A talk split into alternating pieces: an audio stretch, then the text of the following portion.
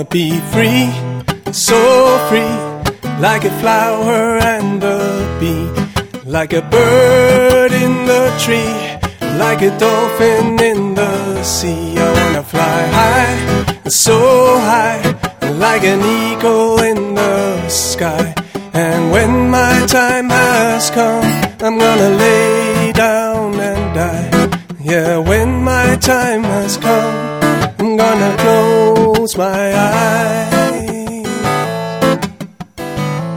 I'm gonna fly, Pachamama.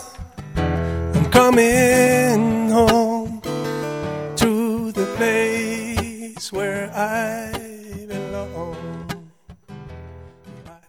Egy sok szeretettel köszöntünk minden rádióhallgatót. A mai adásban Kanyar Katalinnal fogunk beszélgetni, de én csak Katának hívlak, az is jó? Mit szeretsz jobban? Az is jó, az iskolába hívtatok csak Katának, amúgy, Tényleg? igen, igen. Um, amúgy Katicának vagy Ticának szoktak hívni így az ismerősök, meg így a, a, az ilyen közelebbi hozzátartozó emberek, barátok. Otthon nem, de, de hogy így uh-huh. ez, a, ez az általános, hogy, hogy, hogy Katicának vagy Ticának szoktak hívni. Mi nagyjából két éve ismerjük egymást? Körülbelül igen, meg Szerintem. az iskolában ez volt az egyszerű. Uh-huh. Tehát úgy voltam vele, hogy inkább legyen a kata, mert a gyerekeknek is sokkal egyszerűbb, meg, meg tényleg így, így nem lesz belőle más, más becenév, amit lehet nem szeretnék. Mondj néhány szót magadról, mit kell róla tudni? Jelenleg egy pécsi civil szervezetnél, az Emberség Erejével Alapítványnál dolgozom, és kommunikációs asszisztensként vagyok itt jelen. Előtte pedig gyógypedagógusként dolgoztam egy általános iskolában és gimnáziumban, mind a kettőhöz van végzettségem, és nagyon örülök, hogy most jelenleg több lábon is tudok állni, mert hogy magánórákat is tartok, gyerekeknek így külön egyéni fejlesztés vagy korapetálás keretein belül. De akkor nem hagytad el teljesen a szakmádat, így csak van. a pályát. Hol végeztél és mikor kaptál? Azáltal, hogy én kommunikációs asszisztens tudok lenni, elvégeztem itt Pécsen, a Bölcsészettudományi Karon a magyar nyelv és irodalom, kommunikáció és média tudomány, tehát hogy a magyar nyelv és irodalom volt a főszakom, és mellette egy minor képzésként elvégeztem a kommunikációt.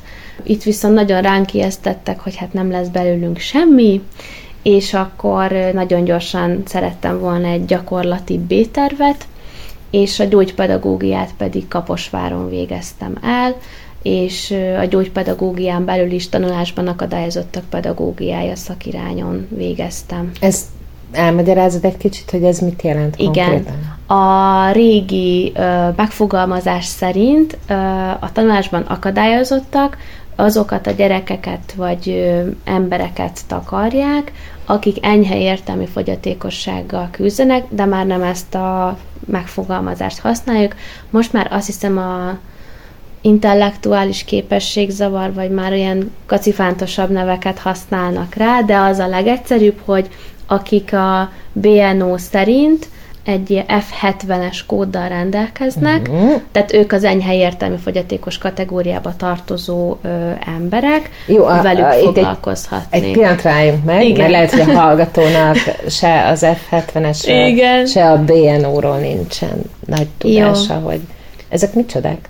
A BNO az a betegségek nemzetközi osztályozása. Uh-huh. Tehát, hogy, a, hogy egy torokgyulladásnak is van egy kódja, egy ö, pszichés betegségnek is van kódja, egy tanulási nehézségnek is, nem is a nehézségnek, hanem a tanulási ö, akadályozottságnak is van kódja. Ez ától Z-ig, 0-tól 99-ig egy ilyen kategóriát takar, és minden betű különböző területeket jelent. Külön van az érzék, érzékszervi fogyatékosságra, külön van a pszichés fejlődési zavarra, autizmusra, figyelemzavarra, mindenre van külön osztályozás, és amivel én, vagy akikkel én foglalkozhatok, ők az F kategóriába tartoznak, és azon belül is az F70-esig, tehát az F70-es kóddal rendelkezőkre specializálódtam én. Ezen kívül, tehát hogy az, hogyha én egy szegregált, tehát egy olyan iskolába dolgoznék, ahol csak fogyatékkal élők vannak, akkor én egy ilyen kategóriába eső gyerekkel vagy csoporttal foglalkozhatnék, de mivel én integrált intézményben dolgoztam, így ott diszlexiásokkal, diszgráfiásokkal, diszkalkuliásokkal, vagy ezeknek a keverékével, tehát iskolai képességek kevert zavarával, vagy kevert, speci- kevert specifikus fejlődési zavarral rendelkező gyerekekkel foglalkozhattam. Ez igazából azt akarja, hogy minden olyan terület, ami a tanuláshoz, tanuláshoz szükséges, érintett abban, hogy valamilyen akadályozottságuk, gátuk van abban, hogy iskolarendszer szerint elvárt fejlődési menetben tudjanak haladni a saját képességeikhez mértem. Benned mindig is volt ilyen pedagógiai elköteleződés? Azt mondtad, hogy magyar nyelv és irodalom főszakon, illetve médiakommunikáció, vagy kommunikációs média, média tudomány, igen. Szakon végeztél, ugye ezek nem tanárszakok, szóval, hogy, hogy akkor, amikor a gyógypedagógiát választottad, akkor, akkor tényleg csak annyi volt, hogy legyen valami praktikus is mellette, vagy va- volt valami indítatásod? Én, mikor általános iskolás voltam, akkor, akkor nagyon szerettem volna tanár, a tanító lenni, tehát kifejezetten tanító lenni, mert én nagyon-nagyon szerettem a tanítónéni, mert nekem tényleg egy csodálatos pedagógus jutott, hála Istennek, de szerintem ennek is az a gyökere talán inkább, Ö, amellett, hogy volt egy ilyen nagyon szimpatikus személy ebben az egészben, hogy édesanyám is pedagógus, tehát ő is tanító. És nagyon érdekes, mert a testvérem azt mondta, hogy ő biztos, hogy soha nem lesz pedagógus, és ő pedig óvónő, bár már nem a szakmájában dolgozik, de hogy, de hogy ő is az óvónőit végezte el, és nagyon sokáig óvónőként is dolgozott, de én tudtam, hogy én nem lehetek tanár, tehát nem lehetek tanító. Tehát, hogy így normál gyerekeket én nem, nem foglalkoztathatok, mert hogy én nem látok az egyik szememre, és ez ilyen kizáró ok, hogy, hogy épp látás kell, épp térlátásnak kell lennie, és ez így ki volt zárva teljesen, tehát az alkalmasságin sem jutottam volna tovább, tehát nem lehettem volna így tanár vagy tanító, Viszont megvolt bennem az, hogy mivel nekem van egy ilyen handicapem, fogyatékosságom, nem nevezhetjük már fogyatékosságnak, mert hogy 2005-ben egészségesnek nyilvánították azt, aki nem lát az egyik szemére. Nem. És akkor most már lehetnél tanár? Nem. Amúgy? Tehát nem vezethetek, és nem taníthatok. Uh-huh. Meg egy csomó minden nem csinálhatok még, de úgy vagyok vele, hogy én néha azt szoktam mondani, hogy én gyalog is közveszélyes vagyok, nem ám, hogy még hogyha autóba ülnék, szóval így nem érzem az, azoknak a dolgoknak a hátrányát, amit, amiben mégis hátráltatnak uh-huh. engem. Tehát ez a saját ö, fogyatékosságom miatt nagyon bennem volt, hogy én szeretnék valamilyen segítő szakmát csinálni, és nagyon bennem volt, hogy hát én akar látássérültekkel szeretnék foglalkozni, és ez valahogy így el, elsikkadt, hogy én kifejezetten akkor a, a vakok és gyengénlátókra ö, fókuszáljak, meg hát nem vettek fel a bárciba. Tehát, hogy 10 ponttal csúsztam le, és Kaposváron pedig csak két szak közül lehetett választani, most már azt hiszem van három szak a gyógypedagógián, és akkor végül egyáltalán nem bántam, hogy nem mentem el Pestre, mert hogy tényleg egy, egy ilyen, amikor Pesten kívülre mindenre azt mondjuk, hogy vidék. Tehát egy vidéki egyetemen tanulni, ahol maximum 40-en voltunk egy csoportba, minden tanár tudta név szerint, hogy kik vagyunk, milyen háttértörténeteink vannak, sokkal bensőségesebb, barátságosabb vagy, sokkal többet tanultunk emberileg tan, tantár szerint kurzusokban néha azt éreztük, hogy már ötödjére hallgatjuk ugyanazt, ugyanattól a tanártól, de, de hogy így, így, így azt gondolom, hogy személyiségfejlődésbe is nagyon sokat adott, hogy, hogy nem, nem Pestre mentem, hanem egy ilyen, egy ilyen családias környezetbe lehetett tanulni.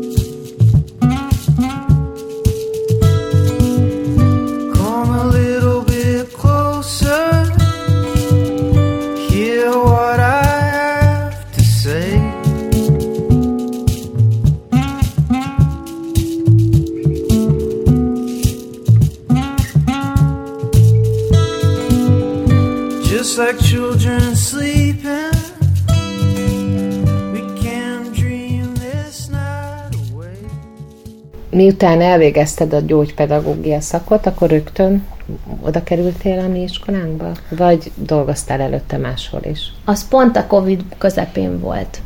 2020-ba államvizsgáztam, és hát szerintem még talán úgy volt, hogy még nem államvizsgáztam le, vagy, vagy még szakdogát, valami, valami volt még ilyen függőben, emlékszem. Mm, szerintem, szerintem nem kaptam akkor még meg a diplomámat, mert én nem mentem el a diplomaosztóra, a, a gyógypedesre, mert úgy voltam, hogy egyet már végigálltam, köszönöm szépen, csak küldjék ki postán, és akkor emlékszem, hogy igen, még nem érkezett meg a diplomám, és akkor jelentkeztem három helyre. A, az iskolába, oda a, a, az integráló iskolába, egy szegregált intézménybe itt Pécsen, és a szakszolgálathoz, a megyei, megyei szakértői bizottsághoz.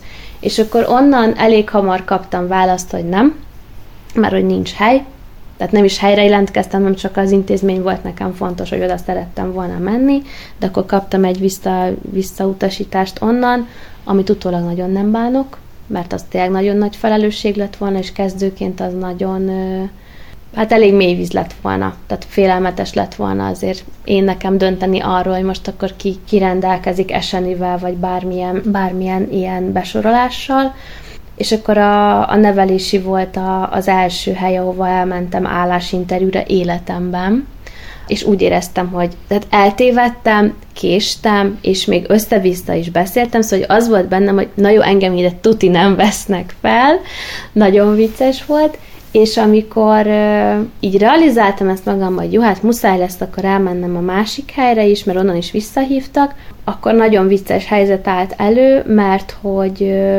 az ottani főnök kért pár nap gondolkodási időt az integráló iskolából, és elmentem a, a, az éltesbe, akkor állásinterjúra, ők nagyon szerették volna, hogy akkor azonnal akkor minden papíromat, és akkor hogy akkor, akkor ne is várjunk meg, ne is várjunk azzal, hogy akkor elgondolkodnak, hanem hogy egyből engem szeretnének fölvenni, és akkor ott kértem egy pár nap gondolkodási időt, és amikor kijöttem on, arról az állásinterjúról, akkor hívtak, vagy hát akkor az integráló iskolából, a nevelésiből, hogy akkor szeretnének felvenni. És akkor így hirtelen így nem tudtam, hogy mihez kezdjek, és akkor úgy, úgy döntöttem, hogy akkor, akkor egy integráló iskolában szeretném elkezdeni így a, a munkát. Az volt az első és az utolsó közoktatási, közoktatási intézmény. intézmény, igen, ahol munkát vállaltam. És amúgy miért ezt választotta? Tehát miért volt a, az integráló iskola szimpatikusabb? Kezdésnek. Tehát nem, ne, nem úgy konkrétan az uh-huh. iskola, hanem hogy így egyáltalán. Kezdésnek úgy érzem, hogy kitapasztalni a saját képességeimet, az egy kicsit barátibb egy ilyen környezetben. A szegregált intézmény az azért baromi nehéz, mert ott minden te vagy. Tehát, hogy kapsz egy osztályt, vagy egy csoportot, ugyan hatan, heten, maximum tizen vannak abban a csoportban, tehát, hogy jóval kevesebb létszámmal kell dolgozni, mint egy ö, általános iskolába egy pedagógusnak, de az a gyerek kettőt, hármat ér. És akkor közöttük van olyan, aki, tehát, hogy, és nem csak szintisztán azt mondták, hogy akkor ö, értelmi fogyatékos gyerekekkel kéne foglalkozni, hanem akkor van benne autista, ADHD és bármilyen más ö, fogyatékossággal rendelkező gyerek, amire viszont nincsen végzettségem, tehát nagyon nagy felelősségnek érzem képzettség nélkül olyan gyerekekkel foglalkozni, akikhez nem értek és hát ilyen csoportokat. Tehát ott akkor konkrétan elmondták, hogy akkor technikát és természettudományt tanítanék egy ADHD és autista csoportban, és akkor már lelki szemeim előtt volt, hogy ott az olló a kezükbe, és akkor így, ja, én ezt nem merem, tehát, hogy így, így nagyon korlátozottnak éreztem azt, hogy mit, mit vagyok képes ott velük csinálni. Ugyan a, a legtöbb gyakorlatomat mert hogy a, a Covid amúgy a gyakorlatunkat is teljesen félbevágta. Azt hiszem, hogy én a 150 órából nem is tudom mennyit tudtam megcsinálni.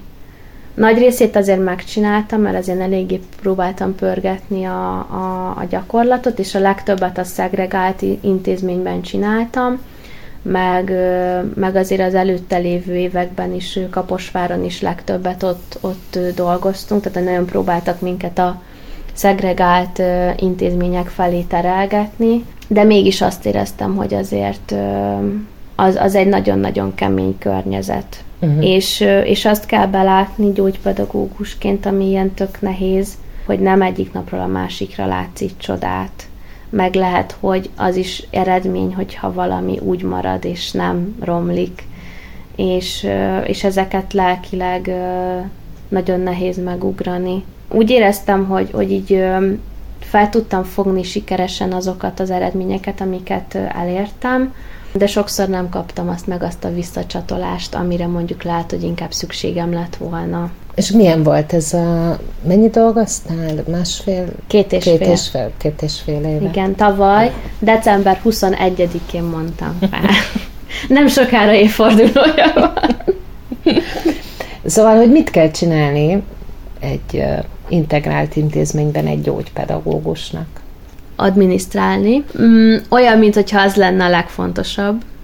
Kézzel írni három hasonló dokumentumot. Ez a legnagyobb szívfájdalmam, hogy, hogy a gyerekek, akikkel ott foglalkoztam, azok másoknak csak számok, és egyszerűen teherként tekintenek rájuk, és nem, nem együttműködve próbálnak nekik segíteni, hanem tényleg az, hogy számon tartva, hogy neki ennyi gyerek van, aki problémás, papíros és bármi, Szóval így arra koncentráltak sajnos, azt érzem, hogy jelenleg a közoktatásban, hogy arra koncentrálnak a legjobban, hogy hány esen is van az intézményben.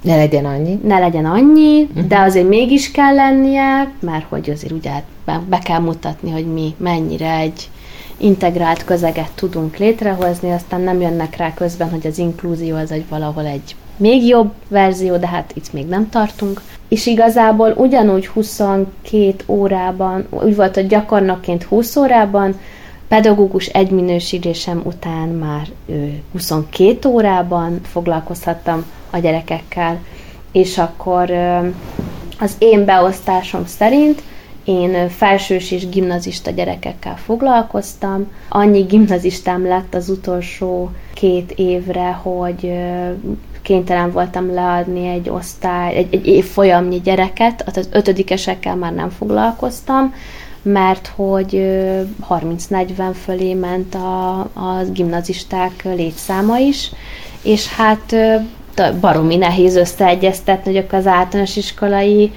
órarend, meg a gimnazista órarend, az így valahogy így én sem halljak bele ebbe az egészbe.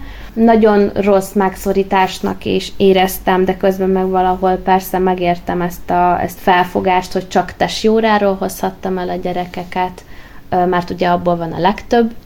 Sokszor foglalkoztam azzal, hogy házi feladatot, beadandót, felelésre való felkészülést, témazáróra való felkészülést nyújtottam a gyerekeknek, erre volt a legnagyobb igényük. Mert sokszor tapasztaltam azt, hogy otthon nem tudnak esetleg nekik jól segíteni, vagy esetleg az a szaktanár a kapacitásaihoz mérten nem tudott már annyi segítséget nyújtani annak a gyereknek, mint amennyire szüksége Illetve hát a szaktanároknak sincs végzettség, hát Igen, nem csak, hogy igen. végzettség nincs, de ugye nincs szakértelem. Igen, tehát ez is nagyon-nagyon szomorú, hogy, hogy az, az, azt is meg kellett tapasztalnom, hogy egy, egy szaktanárnak, egy pedagógus végzettségű embernek nincsen fogalma igazán arról, hogy mi az, hogy esen is a gyerek.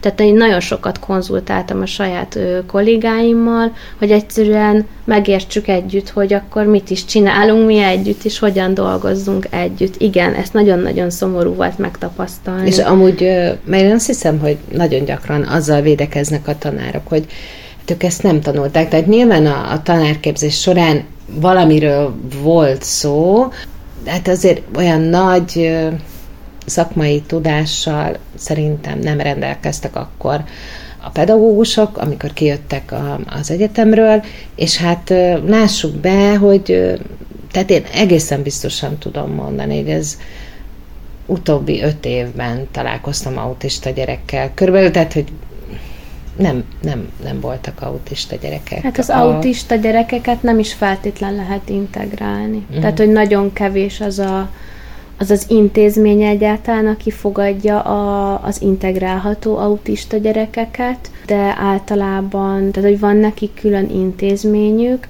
ami nem feltétlen megfelelő számukra, mert hogy tényleg vannak olyan magasan funkcionáló és jól funkcionáló autizmus spektrum zavarral rendelkező gyerekek, akik simán el tudnának lenni egy olyan közegben, de hogyha nincs benne az alapító okiratban, akkor nem uh-huh. mehetnek abba uh-huh. az intézménybe. Igen.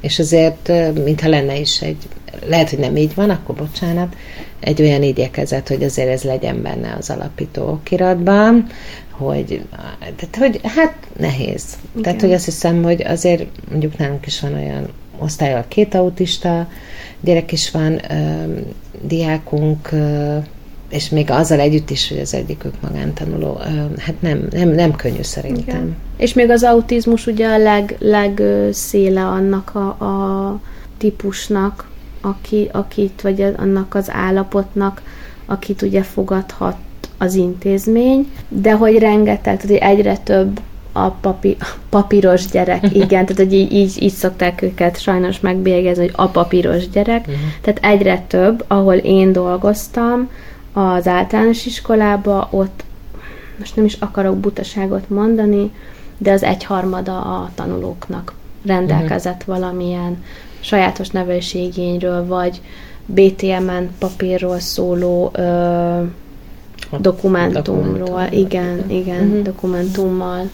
Ezt szokták mondani, de nem tudom, hogy igaz-e, csak mondjuk a tapasztalat az valóban olyan, mintha ez lenne a helyzet, hogy egyre több olyan kisgyerek van, aki már úgy érkezik az általános iskolába, hogy valamiféle tanulási nehézsége, vagy beilleszkedési nehézséggel küzd.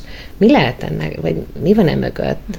A Telexnek volt egy nagyon jó cikke amúgy erről, és abban kifejtették azt is, hogy most már egy ilyen kicsit egy olyan állapot áll fent, hogy túldiagnosztizálásról beszélhetünk. Ez azt akarja, hogy már a legkisebb jelekre is már kapnak valamilyen kódot, állapotról, státuszról szóló papírt. Én ezt is el tudom fogadni, de azt is be kell látnunk, hogy ezért a gyógypedagógia az egy nagyon friss tudomány. Nagyon kiaknázatlan még, nagyon sok minden nem tudunk még, hogy autizmus spektrum zavarnak hívjuk azt az állapotot, de az lehet a nem beszélő, nem funkcionálótól az Aspergeresig, aki meg zseni és, és fantasztikusan gondolkodik. Szóval annyi minden ö, fekete folt még ebben az egészben, és, és én azt gondolom, hogy, hogy az évek során egyre jobban finomítják, egyre jobban kidolgozzák ezeket a vizsgálatokat, teszteket, amivel dolgoznak, de én el tudom fogadni azt is, nem nagyon nehezen tudnék állást foglalni ebben tényleg, de hogy én el tudom fogadni azt is, hogy egyre több gyereknek van valamilyen normáltól eltérő problémája. Már nem is tudom, mit tudunk normálnak nevezni. Mm. Hogy, hogy tényleg ki az, akire azt tudom mondani, hogy na, neki akkor tényleg minden úgy működik. Vagy hogy tényleg az-e a jó, ahogy ők működnek, hogy tehát, hogyha belegondolunk, egy normál csoport sem működik, mindenki ugyan, csoportban uh-huh. sem működik mindenki ugyanúgy. Én azt gondolnám, hogy minden gyerek egyéni, individuum, minden gyereknek más szükségletei vannak, más képességei vannak, és hát igen, ez egy szép feladat, hogy egy ilyen 20-30 fős osztályba, csoportba minden gyerek igényeit kielégíteni, azért az nem a legegyszerűbb. Volt olyan gyerekem, csak egy ilyen példa erre, hogy, hogy tényleg mindenre megadják már a papírt, volt olyan gyerekem, akinek rá volt írva a papírjára, hogy akkor neki iskolai készségekkel zavara van, tehát minden terület érintett írás, olvasás, számolás, és akkor én megkaptam fejlesztési javaslatnak, hogy pozitív megerősítés. És akkor így kicsit így álltam ilyen tétlenül, hogy hát én nagyon szívesen dicsérem őt, meg nagyon szívesen fordítok rá több figyelmet, de hogy ennek a gyereknek nem erre van szüksége. Szóval, hogy, tehát ezekben a dokumentumokban leírják a gyerek állapotát, anamnézisét, mit állapítottak meg a vizsgálatból, és hogy akkor mit javasolnak neki a továbbiakban.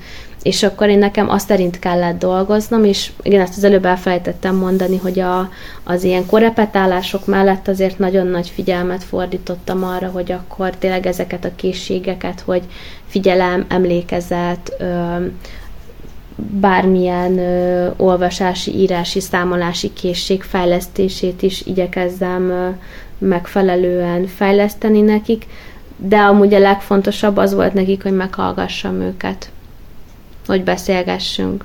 És tényleg amúgy egy csomószor csak ennyi, ennyi is feloldja már a gyerekeknek a, a feszültségét, vagy éppen azt az ilyen beragadt érzését, ami, ami így ö, kialakul náluk, hogy csak valaki hallgassa meg őket. Ez viszont teljesen bele tud illeszkedni abba, hogy akkor a pozitív megerősítést is tudom ezzel megoldani, mert hogy hát hogyha meghallgatom, és vissza tudok neki csatolni bármi olyan dolgot, akkor, akkor még ezt is ki tudom pipálni. Uh-huh.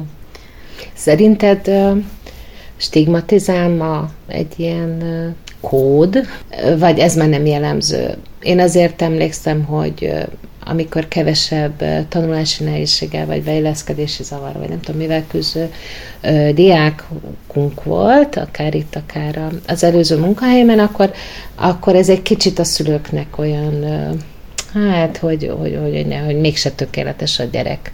Valahogy ez kiderült, és akkor ez, ez olyan kínosan érintette a szülőket. Hogy zavarja még ez a szülőket, vagy most már ezt a szülők, hogy mondjam, partnerként tudják, vagy inkább sőt előnyként tudják, mert abban bíznak, hogy akkor megfelelő figyelmet kap a gyerek az iskolában. Én azt gondolom, hogy ez nagyon vegyes. Tehát még mindig ott tartunk, hogy egy ilyen pengeilen táncolunk ebben, és akkor hol ide hullik az ember, hol meg oda. Volt olyan, aki tudom, hogy nem fogadta el, tehát hogy most is foglalkozom olyan gyerekkel, aki, akinek a szülője nem kérte a diagnózist, mert hogy pontosan attól fél, hogy akkor a későbbiekben milyen stigmái lesznek, és akkor van olyan, aki, aki viszont elfogadta, és akkor ö, jár mondjuk, gyárt mondjuk hozzám a gyerek fejlesztésre heti két órába, és akkor kicsit ilyen számon kérően, hogy hát de akkor miért nem gyógyult meg a gyerek, meg hogy akkor miért nem látja a uh-huh. változást. És ez nagyon érdekes, hogy, hogy ez a fajta szülő viszont teljesen áttolja a felelősséget, hogy jó, ő elfogadta, legyen ez a diagnózis a gyereknek, de akkor én tegyek meg mindent. És hát akkor te gyógyisnek kérlek. Így van, hát benne van, hogy gyógypedagógus, hát akkor miért nem ja, lehetne ez a felfogás is. Uh-huh. Igen, tehát, hogy, hogy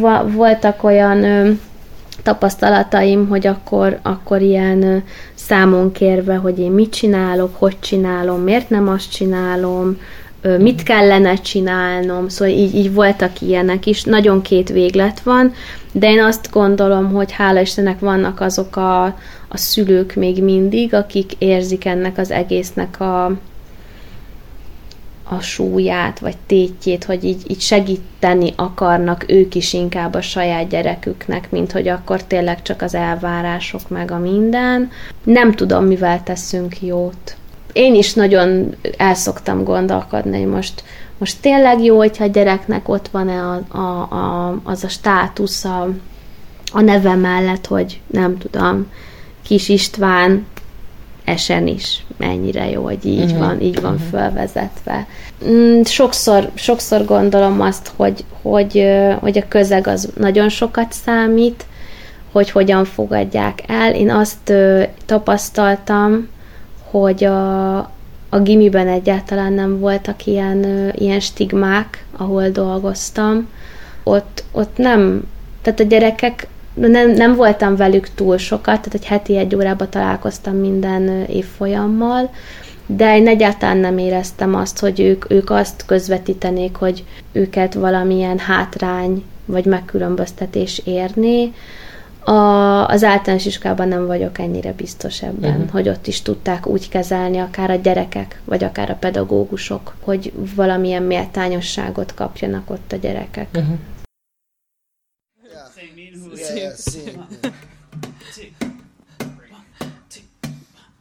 Seeing me and Julio down by the schoolyard. Seeing me and Julio down by the schoolyard. Well, Mama Pajama rolled out of bed and she ran to the police station. And when the papa found out and began to shout, he started the investigation. It's against the law. It was against the law. What that mama saw. Oh, it was against the law. Mama looked down and spit on the ground every time her name gets mentioned. And Papa said, oh, if I get that boy, I'm gonna stick him in the house of detention. Well, I'm on my way. I don't know where I'm going. I'm on my way. I'm taking my time, but I don't know where. Goodbye, Rosie, the queen of Corona. Seeing me and Julio down by the schoolyard. Seeing me and Julio down by the schoolyard.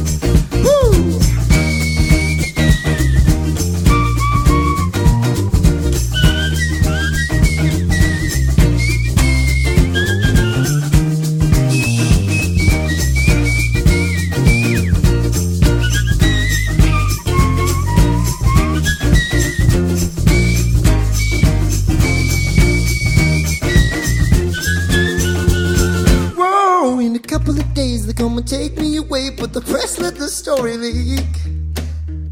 But when the radical priests come to get me released, we was all on the cover of Newsweek. Well, I'm on my way. I don't know where I'm going. I'm on my way. I'm taking my time, but I don't know where. Goodbye, Rosie, the queen of Corona. Seeing me and Julio down by the schoolyard.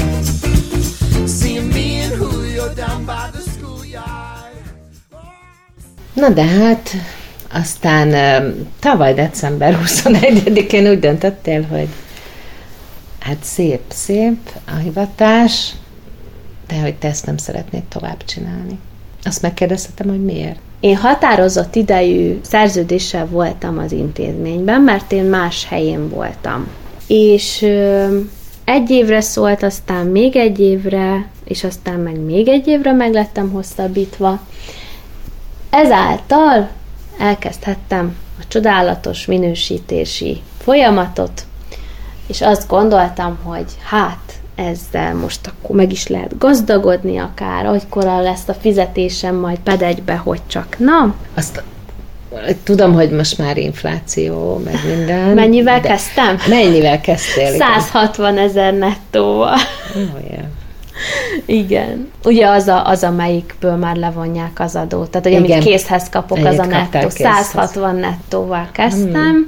Most szerintem meghalni se lenne elég ez a pénz. Hát nem, igen. És milyen csúcsokra jutottál pedagógus egy minősítés után? Hmm, hát az utolsó fizetésem, amit 2023. február harmadikán kaptam, az túlórával együtt, mert hogy én túlórában voltam fizetve a 22 órám miatt, mert hogy ugye tavaly még gyakorlatilag Igen. Évváltás, uh-huh. évváltáskor van ö, szintlépés, uh-huh. és, ö, és akkor nekem kifizették a, a plusz két órámat is, tehát az ö, havi 8 óra volt.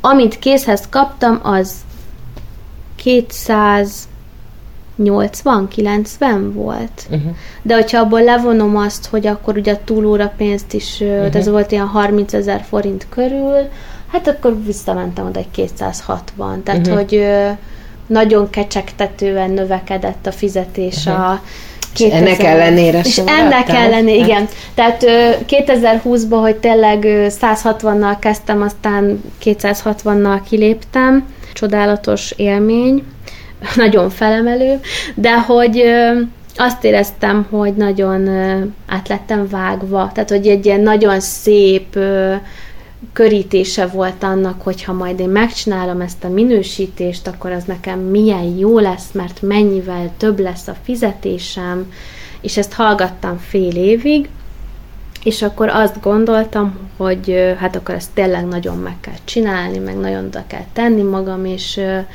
és hát a tavalyi évnek azt gondoltam, hogy ez lesz a, a legnagyobb kihívása, és, és, és hogy ez ennél fontosabb nem is lesz, és akkor jött egy tök nagy törés az életembe, és akkor, és akkor januárban, és akkor azt gondoltam, hogy, hogy csak végig szeretném húzni magamat, és csak legyünk túl az egészen, és akkor még mindig ez a Covid időszak tartott, tehát még azt is online csináltam, az egész védést, óra látogatást, hogy, hogy nekem csak el kellett mesélnem, hogy mit csináltam az órán, tehát igazából, ha akartam volna, meg se tartom, és olyanokat mondok, amiket, amiket nem tettem, de úgy voltam vele, hogy sokkal egyszerűbb a valóságot elmagyarázni, mint kitalálni egy jó mesét.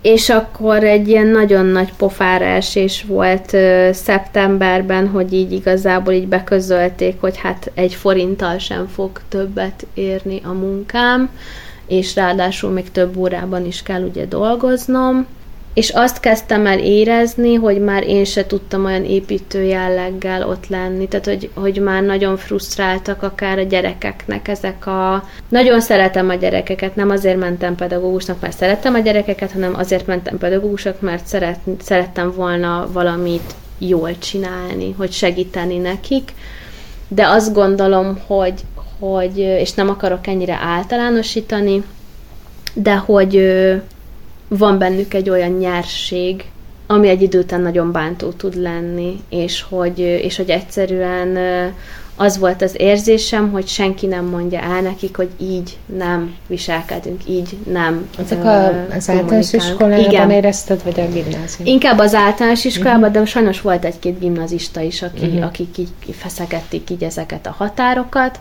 és az a, az a mondat hagyta nagyon sokszor a számat, hogy én nem szeretnék neveletlen szülők neveletlen gyerekeivel foglalkozni, mert tényleg az volt az érzésem, hogy senki nem mondta el nekik, hogy egyetlen hogyan viselkedünk egy másik emberrel. És sokszor éreztem azt, hogy ilyen ö, ö, lenéztek, felváról vettek már a gyerekek is. És akkor, ö, és akkor ott volt ez a szülői nyomás, hogy akkor ők meg olyan elvárásokat támasztottak felém, amiknek egyrészt nagyon nehéz volt megfelelni, másrészt meg azt éreztem, hogy hát én ezen az egészen egyedül dolgozom, mert hogy se a szülő, se a másik kolléga nem, nem segít nekem ebben, hanem hogy így mindenki tőlem várja el, és akkor azért volt, hogy kaptam a kollégáktól is a megjegyzéseket, hogy te csak három gyerekkel szórakozol el az óráidon, és amikor így próbáltam megvédeni magamat, hogy de hát az a három gyerek az hatot, vagy kilencet, vagy bármennyit ér, és akkor így az volt erre a reakció, hogy hát de az a normál órán is annyit ér. És így teljesen igaza van, és hogyha tehetném, akkor tehettem volna, akkor beültem volna a normál órákra, és ott ülök az esenis gyerekekkel, de hát ez nálunk még egy nem megold. Tehát, hogy van olyan ország, ahol így csinálják, hogy a gyógypedagógusban van a, a, az osztályba, és csak azoknak a gyerekeknek segít, akik, akik rászorulnak, esenisek, BTMN-esek, papírral rendelkeznek, bármilyen hátrányjal rendelkeznek, de hát ahhoz annyi gyógypedagógus kell, ahány osztály van. Uh-huh. Tehát ez a két tanáros rendszer így lehetne megoldani. Uh-huh. De hát nem tudtam mindenkinek Hány gyógypedagógus tenni. volt? Vagy benne? Én voltam, meg még egy pedagógus, gyógypedagógus Az volt félállásban. Uh-huh. Uh-huh. Tehát, hogy a gimibe csak én voltam igen, egyedül, igen, a felső tagozaton én voltam egyedül, uh-huh. és az alsó tagozaton egy félállásban lévő nyugdíjas gyógypedagógus. Uh-huh. És összesen mondjuk hány gyerekkel foglalkoztál egy héten? Összesen az utolsó évben volt 60-70 gyerekem. 22 órában. Azért ez eszelős. Hát ez nagyon durva. És akkor lehet, hogy ennyivel kezdtünk, hogy 65-tel kezdtünk évelején, de fél év végére már lettünk mondjuk, mit tudom én, 75-en. 80-an. Tehát egyre több gyerekről, ugye, hogy tehát leadtuk a, úgy van ennek az egész diagnosztikai rendszernek a, a menete, hogy mindig uh, június 30-ig le kell adni a felülvizsgálati papírokat, hogy akkor kérvényezzük, hogy akkor a következő tanévben újra vizsgálják, állapotfelmérés, bármilyen romlás, de hát ugye ott van még annak a ténye is, hogy lehet, hogy van mondjuk 65-esen is gyereked, de ki tudja, hogy mit tudom én, abban az osztályban kiderül, hogy hát ez a gyerek, ezt is, a gyereket is el kéne küldeni egy vizsgálatra, hát akkor lehet, hogy ő is megkapja a papírt. Szóval így igazából ez a szám, ez nem csökken, hanem csak így egyre jobban duzzad uh-huh. fel, és egyre több gyerek lesz, és egyre kisebb korban. Tehát egy egyre uh-huh. fiatalabb korban merülnek fel ezek a problémák.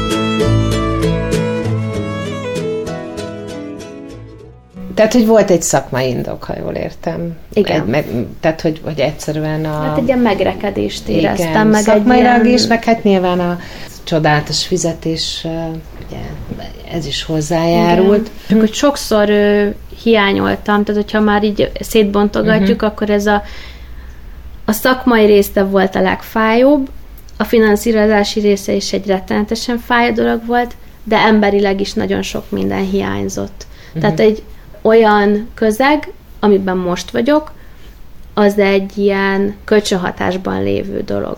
Visszacsatolások, negatív, pozitív, minden, minden, minden el van mondva.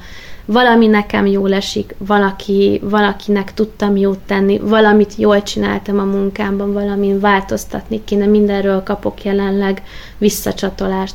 Ott, abban az intézményben azt éreztem, hogy ha valamit jól csináltam, akkor az evidens volt, de ha valami félresiklott, akkor az viszont egy ilyen szőnyeg színére állított helyzet uh-huh. volt, hogy na, akkor, akkor jó lenne, hogyha ezt is uh-huh. meg tudnád jobban csinálni. De te most nem gyógypedagógusként dolgozol, erről is mondasz valamit? Persze. Amikor felmondtál, és akkor utána mi lett veled? Pont holnap lesz egy éve, hogy találtam egy, egy nagyon jó álláshirdetés, tehát úgy indultam el ennek az egésznek, hogy jó, jó, én föl fogok mondani, de mit fogok csinálni. És akkor az egyik barátnőm mondta, hogy a PTL karrier oldalán is van egy csomó minden, és akkor ott jelentkeztem négy-öt helyre, orvosírnoknak, Teós néninek, csupa ilyen administratív dologra jelentkeztem, és akkor még elküldte az Emberség Erejével Alapítványnak az állás hirdetését, hogy kommunikációs asszisztenst keresnek félállásban akkor.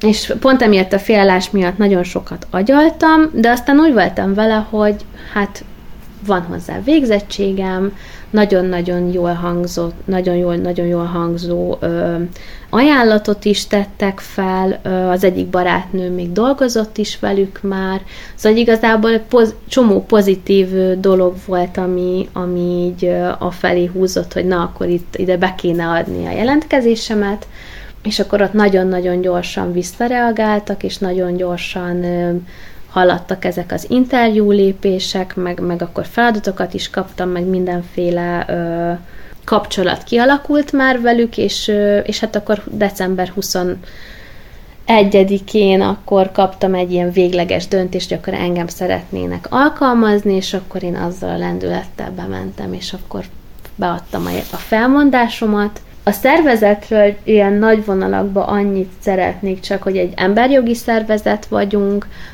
kapacitásfejlesztéssel és ilyen demokrácia neveléssel igazából így tudjuk a legjobban megfogalmazni. Tehát ezek a fő irányvonalaink, emellett, tehát ennek az emberjogi nevelésnek a, a fényében játékfejlesztéssel is foglalkozunk, tehát hogy eléggé próbálunk ráfókuszálni erre az ifjúsági vonalra is, nagyon jó lenne, hogyha nyitottak lennének, még az intézmények is el lehetne menni ugye ö, helybe a, az iskolákba, kiegészíteni azt a tananyagot, amit ugye jelenleg a, a NAT 20, mi van most? NAT 20-20, azt használjátok a most, vagy már van, van új? Ne, ez az új. Ez az, az új, a 20-20.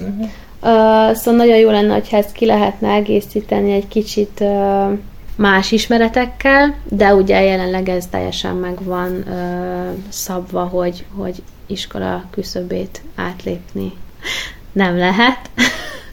De nagyon jó, hogy találunk nyitott pedagógusokat. Tehát, hogy, hogy nem azt mondom, hogy akkor fű alatt megoldjuk, mm, inkább azt mondanám, hogy, hogy vannak, akik, akik még élesen látnak, és nincsenek ki nem, nem félnek attól, a, hogy van bármilyen megszorítás éri őket azért, mm. mert nyitnak egy olyan szervezet felé, akik próbálnak a demokrácia és a társadalom jegyében bármit is tenni. Van benne bármi, nem azt mondom, hogy megbánás, de mondjuk hiányzik a, az iskolai tanítás, hiányzik-e bármi abból? Mert ugye nyilván foglalkozol gyerekekkel, most akkor egyénileg, tehát a szakmádat nem hagytad el, ezt a szakmádat se, de hogy, hogy maga az a közeg, amit, amit közoktatásnak hívunk, bár most ugye annyira nem kedves közeg, de mégiscsak, hogy van-e bármi, ami, ami hiányzik, vagy, vagy, vagy szeretnél egyszer újra iskolában dolgozni? Hát nagyon érdekes volt szeptember 1-én rájönni, hogy nem az iskolában kezdem a, a tanévet, szóval így ültem, és így éreztem, hogy valami nagyon fura. És ugye én amióta iskolába kezdtem el járni, 2001-től, tavaly évig, én minden szeptember 1 ugye iskolába kezdtem. Tehát az egyetemen is mindenhol ez, ez a tendencia volt. És rettenetesen furcsa érzés fogott el, hogy basszus, én nem találkozok 600 gyerekkel most, hanem én ide jövök az irodába, és itt, itt végzem a munkám. Szóval volt egy ilyen rádöbbenés ebben az egészben. Amikor fölmondtam, akkor még ugye volt egy hónap felmondási időm, és akkor nagyon-nagyon sokat mérlegelgettem, hogy van 65 gyerekem, itt fogom őket hagyni, mi lesz velük, mit, mit lehet tenni, cserben hagyom őket, a kollég, van, vannak olyan kollégáim, akiket nagyon szeretek a mai napig, őket is itt hagyom, szóval így, így voltak bennem ilyen, ilyen mechanizmusok, és akkor átgondoltam, hogy jó, hogyha most összevetem a, azokat az most beleveszem a, nem tudom, a kollégáimat, minden embert, aki ott van az intézményben, abból hány emberért éri meg ott maradni, és rettenetesen csekély szám jött ki, és akkor rá kellett jönnöm, hogy hát saját magam miatt kell meglépnem ezt, és nem mások miatt. Sokáig volt még bennem egy ilyen érzés, hogy, hogy jól döntöttem-e, egyszer így meg is torpantam, már február környékén, hogy úristen, most én tényleg ezt fogom és tényleg nem megyek vissza, és, és, és, és tényleg nincsen tovább ez, nagyon-nagyon furcsa érzés volt, de a nyári szünet se hiányzott egyáltalán, mert hogy, mert hogy tehát nekünk is kiár ettől függetlenül a pihenés, hogy, hogy most egy civil szervezetnél dolgozom, és, és nincsen így kimondva, vagy akkor most nyári szünetem, vagy hanem nagyon-nagyon jól tudunk együtt dolgozni, és mindenkinek megvan a maga a pihenő ideje, és, és bármilyen. Megfordult a fejemben, hogy valaha vissza szeretnék menni. Úgy indultam el itt a szervezetnél, hogy azt mondtam, hogy annyit, szeret, annyit nem szeretnék közoktatásba dolgozni, amennyit dolgoztam benne.